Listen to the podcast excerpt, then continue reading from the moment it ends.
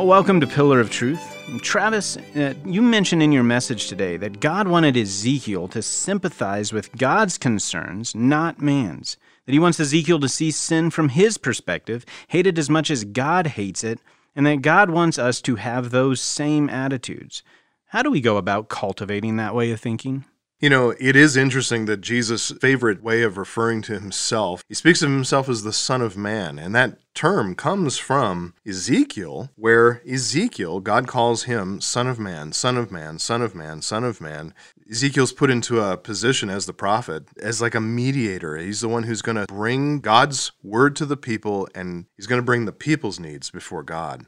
So, as God prepares Ezekiel and trains him to think as their mediator, he brings Ezekiel into his own concerns so that he sees his people's deepest need is their sin, their idolatry that needs to be exposed, that needs to be confronted, that needs to be repented of and forgiven.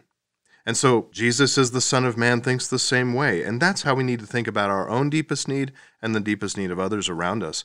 So, the Son of Man is a reminder of that, that we side with God and see the world and people through His eyes, and we repent of our sin. Mm. Let's keep that in mind today as we hear from God's Word as Travis begins his teaching. Luke chapter 5, starting in verse 17. On one of those days, as he was teaching, Pharisees and teachers of the law were sitting there who'd come from every village of Galilee and Judea and from Jerusalem.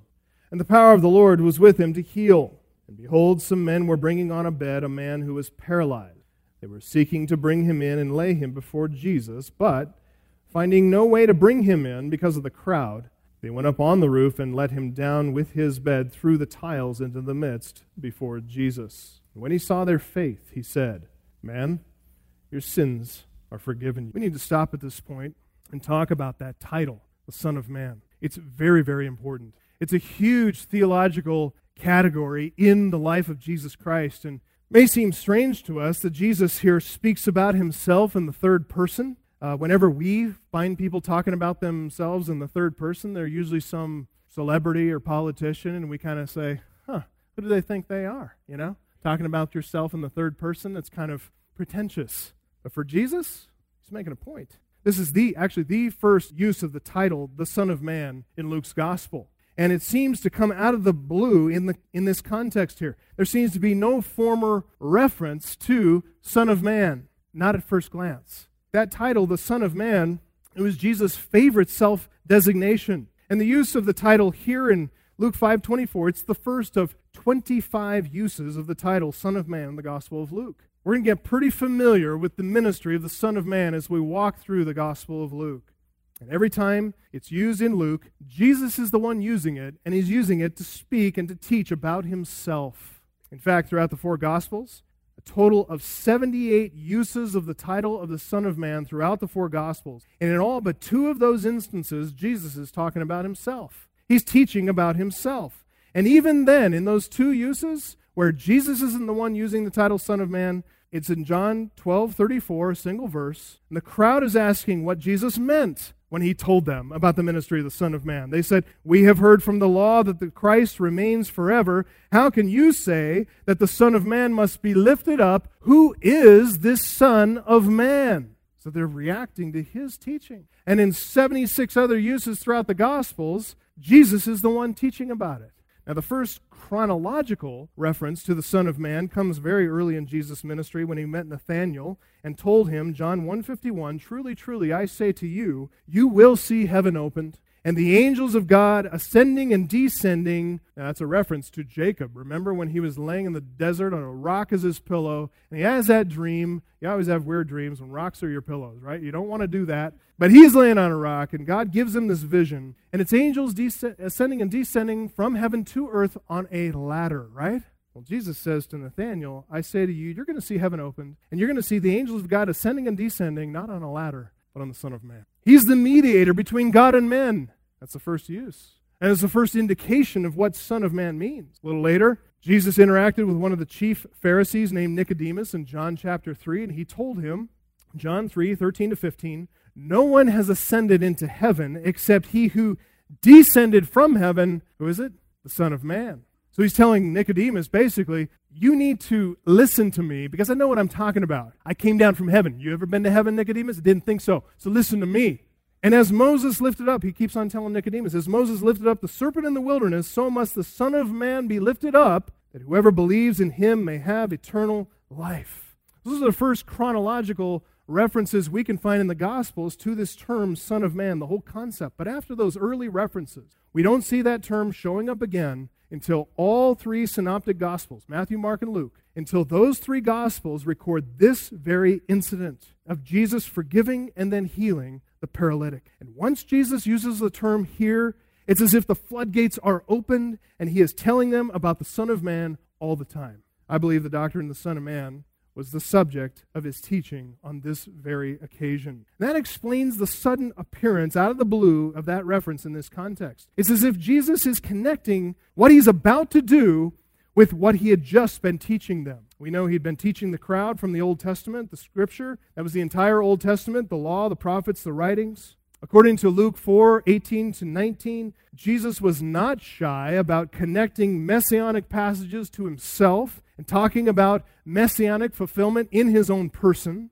He's very bold in telling them about himself, and I believe that's exactly what he was teaching them on this occasion as well about the ministry of the Son of Man. We don't have time to fully develop the doctrine of the Son of Man, but I'll just give you an introduction for our purposes, we just have time to mention just a few things briefly, a few main categories. First of all, turn your Bibles back to Psalm 8. Psalm 8. And we're going to see here this first category of what does the Son of Man mean? We're going to see David's prophetic foreshadowing of the ministry of Jesus Christ, really.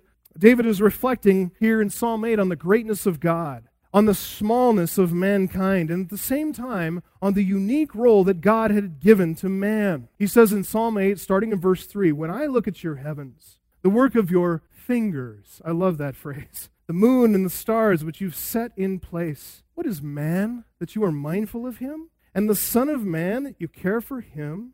Yet you have made him a little lower than the heavenly beings and crowned him with glory and honor. You've given him dominion over the works of your hands, and you've put all things under his feet.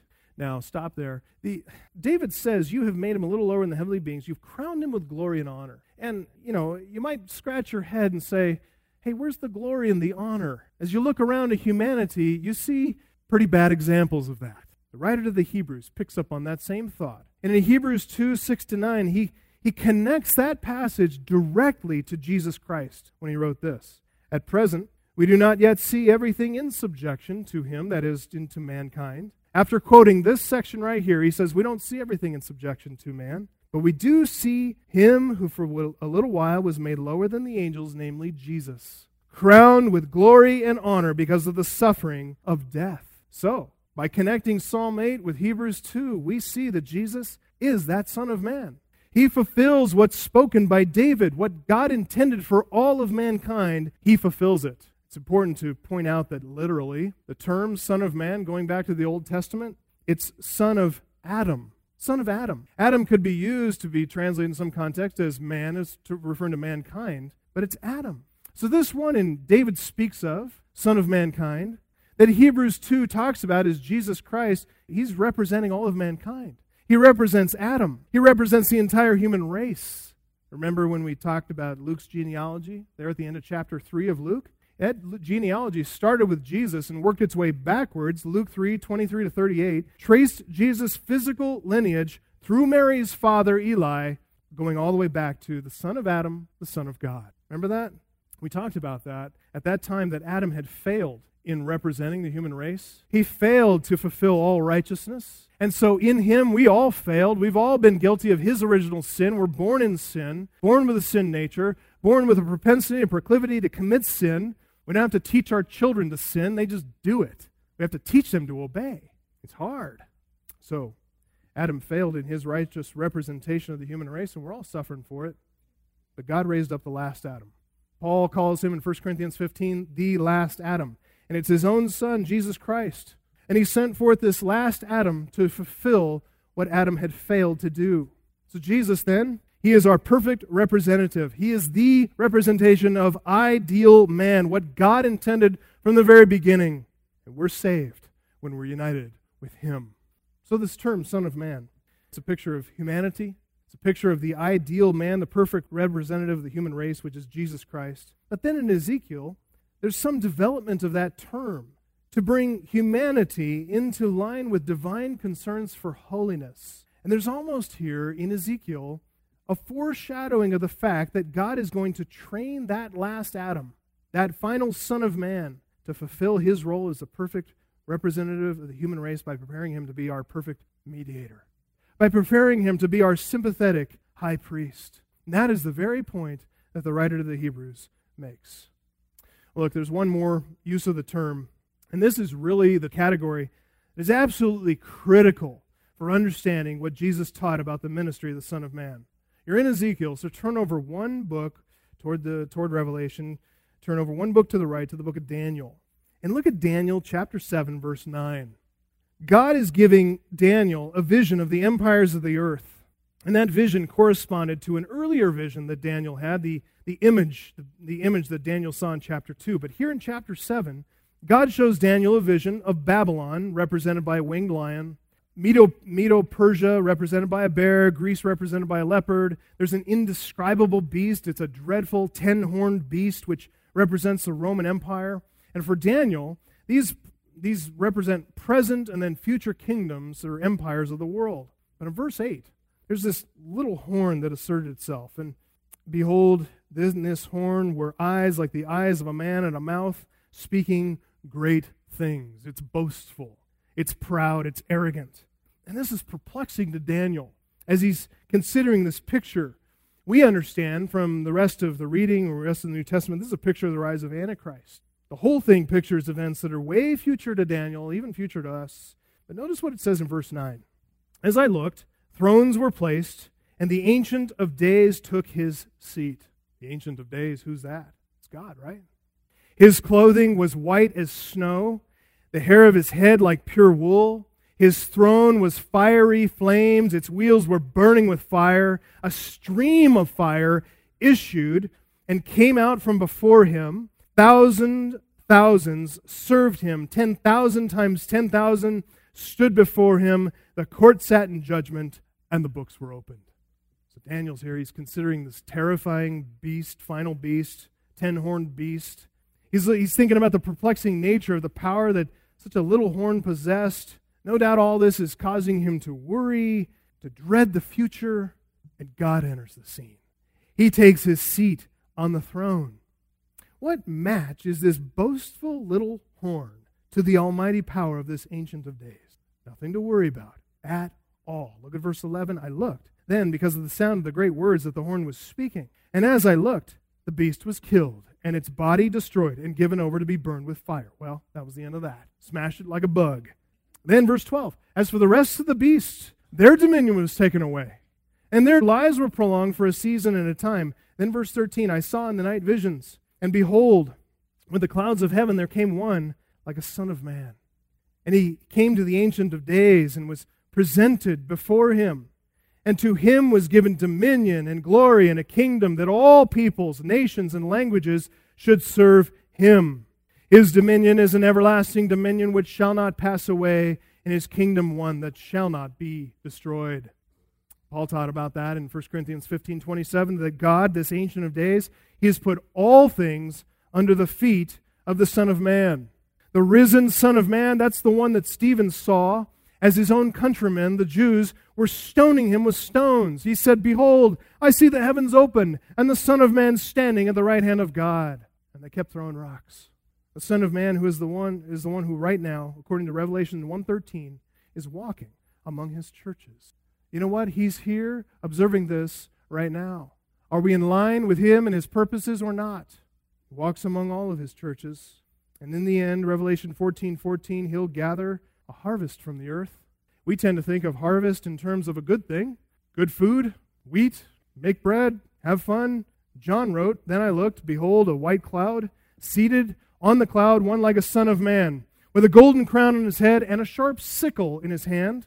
And another angel came out of the temple, calling with a loud voice to him who sat on the cloud, Put in your sickle and reap, for the hour to reap has come, for the harvest of the earth is fully ripe. So he who sat on the clouds swung his sickle across the earth, and the earth was reaped folks, that's not a harvest of plenty, it's a harvest of judgment.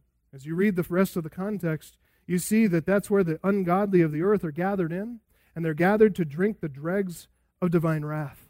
John 5:22 the Father judges no one, but he's given all judgment to the Son that all may honor the Son just as they honor the Father. Whoever does not honor the Son does not honor the Father who sent him. Listen, that's just a little taste of what this term Son of Man signifies. This Son of Man is one who is not to be trifled with, certainly not one to be falsely accused of being a blasphemer. He's the ideal man, he's the perfection of humanity. He is the one who will represent man to God and God to man as a mediator, sympathetic with God's concerns first, even as he takes man's concerns to God. And he is also the one who wields absolute power and all divine authority. As Daniel 7:14 says, the ancient of days conferred upon the son of man dominion and glory and an everlasting, indestructible kingdom in the entire world. Every human being, without exception, will serve him. There's obviously a lot more here to learn about the ministry of the Son of Man, but that's a foundation, okay? We can build a better understanding as we move along through Luke's gospel. There are 24 more uh, opportunities for that, right, as we hear the Son of Man used. Let's get back to Luke 5 and just round out with what we've learned, round out this great, great section in verse 24 there. As I said, I believe Jesus is teaching about the ministry of the Son of Man. It's by the prerogative of his authority, granted by the Ancient of Days himself, that Jesus used that authority to pronounce the forgiveness of sins on that paralyzed man. On the basis of faith, Jesus declared him forgiven, justified by God, declared righteous, forgiven of his sins. God's prerogative was Jesus' prerogative too. He had every right as the Son of Man to forgive. Again, verse the Pharisees here cry foul. No, they judge him to be guilty of blasphemy, but they are way, way off. So Jesus corrects that dangerous misunderstanding. Verse 22 Jesus perceived their thoughts. He answered them, Why do you question your hearts? Which is easier, to say, Your sins are forgiven you, or to say, Rise and walk? But this so that you may know that the Son of Man has authority on earth to forgive sins, dealing with the spiritual and the physical as well. He said to the man who was paralyzed, I say to you, rise, pick up your bed, and go home. And immediately he rose up before them, picked up what he had been lying on, and went home, glorifying God. As I said, the point of the healing is to demonstrate the extent of his authority as the Son of Man. Healing the paralytic wasn't the larger issue, demonstrating his authority was, because that is what is saving to us.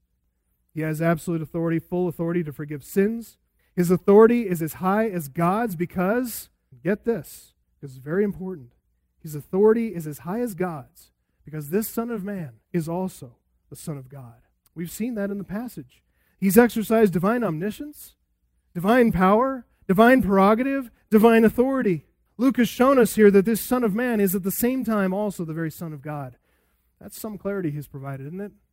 The illustration of healing this paralytic clarified that sound instruction that he'd given them. And you, you might add divine lordship to that list of attributes here because the paralyzed man did exactly what Jesus commanded him to do.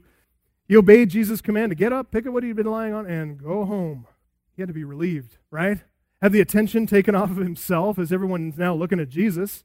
Stands to his feet, left quietly, went home glorifying God, and I can't imagine that he was too quiet about that, though. Everyone knew. Particularly these scribes and Pharisees, they knew. They knew for certain that this Son of Man does indeed have authority on earth to forgive sins. What they chose to do with that knowledge, well, that's up to them. Would they repent of their sinful judgment?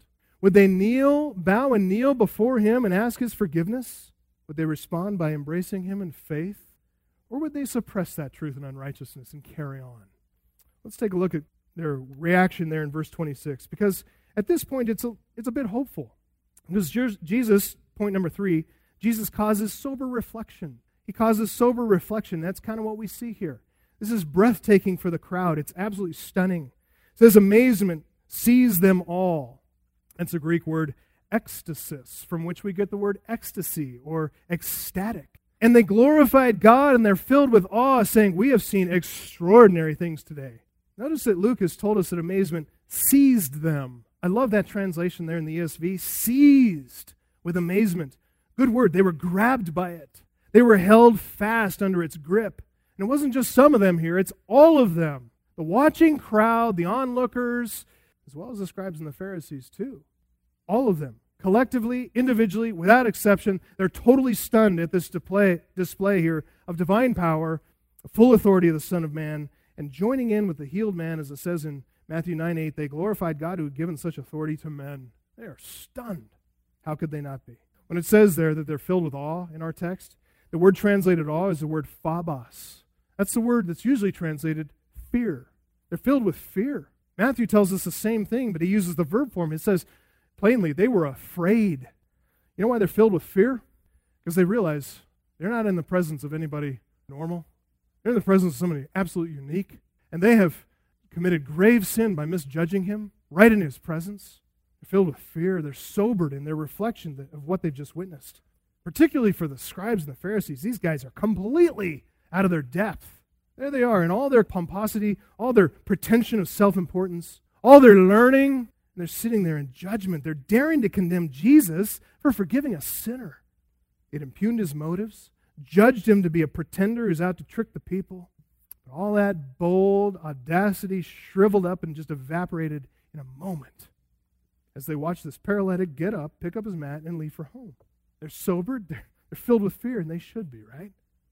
According to Mark 2:12, the testimony of everyone here is we've never seen anything like this. Same thing in verse 26. We have seen extraordinary things today. We talked about this before. The word translated extraordinary things comes from the word paradoxos, from which we get the word paradox. Really, they don't know what they've just seen. They don't have a category to fit it in. They've seen paradoxical things that don't make sense, things for which they do not have a category from their experience. This is something new. while it's all well and good to be, as Luke tells us, seized with amazement, filled with fear, to profess to have seen extraordinary things, it's all well and good to even go on and give glory to God, which is exactly right. It's what's expected. That's natural when faced with something like this, when you realize you're standing in the presence of the holy. But the real question could only be answered by time. Would they believe? It's the same question we're faced today with, folks. Will we believe? Will we bow our hearts and submit our lives to this amazing person? Will we acknowledge right now the full, unqualified authority of the Son of Man, or will we not? We need to let the Word of God confront our sinful reasoning as well. Because our reasoning, apart from God and His Spirit, apart from the Word of God, our reasoning is sinful. We tend to judge things just like the scribes and Pharisees did, from our own learning, from our own experience. We're the arbiter of everything in our lives. We think we sit on the authority seat in our own lives and judge everything according to what seems best to us. But are we willing to take that reasoning and submit it to the Word of God? Will we let God's Word have its confronting and correcting work in our thought life? We need to let God's word teach us. We need to listen to the sound instruction that comes from the Holy Spirit as recorded on the pages of Scripture. We need to stop and consider carefully what we've learned here. We need to reflect soberly and respond like the paralytic did, in faith and full obedience, glorifying God. We'd be foolish not to, right? Our Father, we thank you that you have taught us so much from this passage, and we're just humbled before what we see here. We know that we so many of us have been just like those scribes and Pharisees and making wrong judgments. We've been so foolish.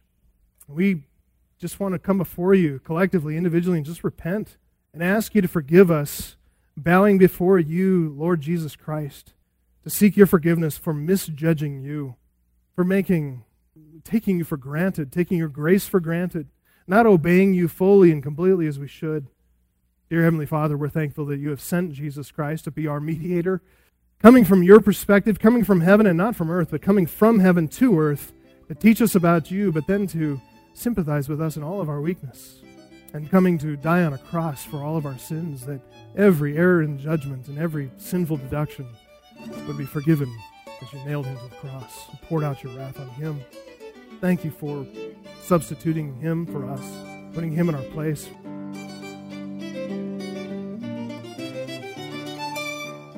let's commit anew to picking up God's Word each day and let it teach us about our glorious Savior and God. Now, Travis, you had something you wanted to share with the listeners. Yeah, thanks, Josh. I just wanted to reach out to you, listener, and thank you for listening to Pillar of Truth. We're so grateful to have you on the other end. I've been in your seat, listened to my favorite teachers as well. And it's such a joy to partner with that ministry to get the word out. And we just want to invite you to do the same thing. If you've been blessed by this ministry and you'd like to see others blessed, you can partner with us in prayer, partner with us in sending us encouragement through the mail or call us on the phone or send an email, however you'd like to do that. The other thing you can do is also partner with us financially. So you can go to the Pillar of Truth radio.com website, click the give button and give there. Or if you'd like to mail a check, you can send it to Grace Church at 6400 West 20th Street here in Greeley, Colorado. That's 80634. And uh, again, we just love to partner with you to get this ministry out to more people. Thanks so much for your interest in this ministry as we stand up and stand strong together on Pillar of Truth.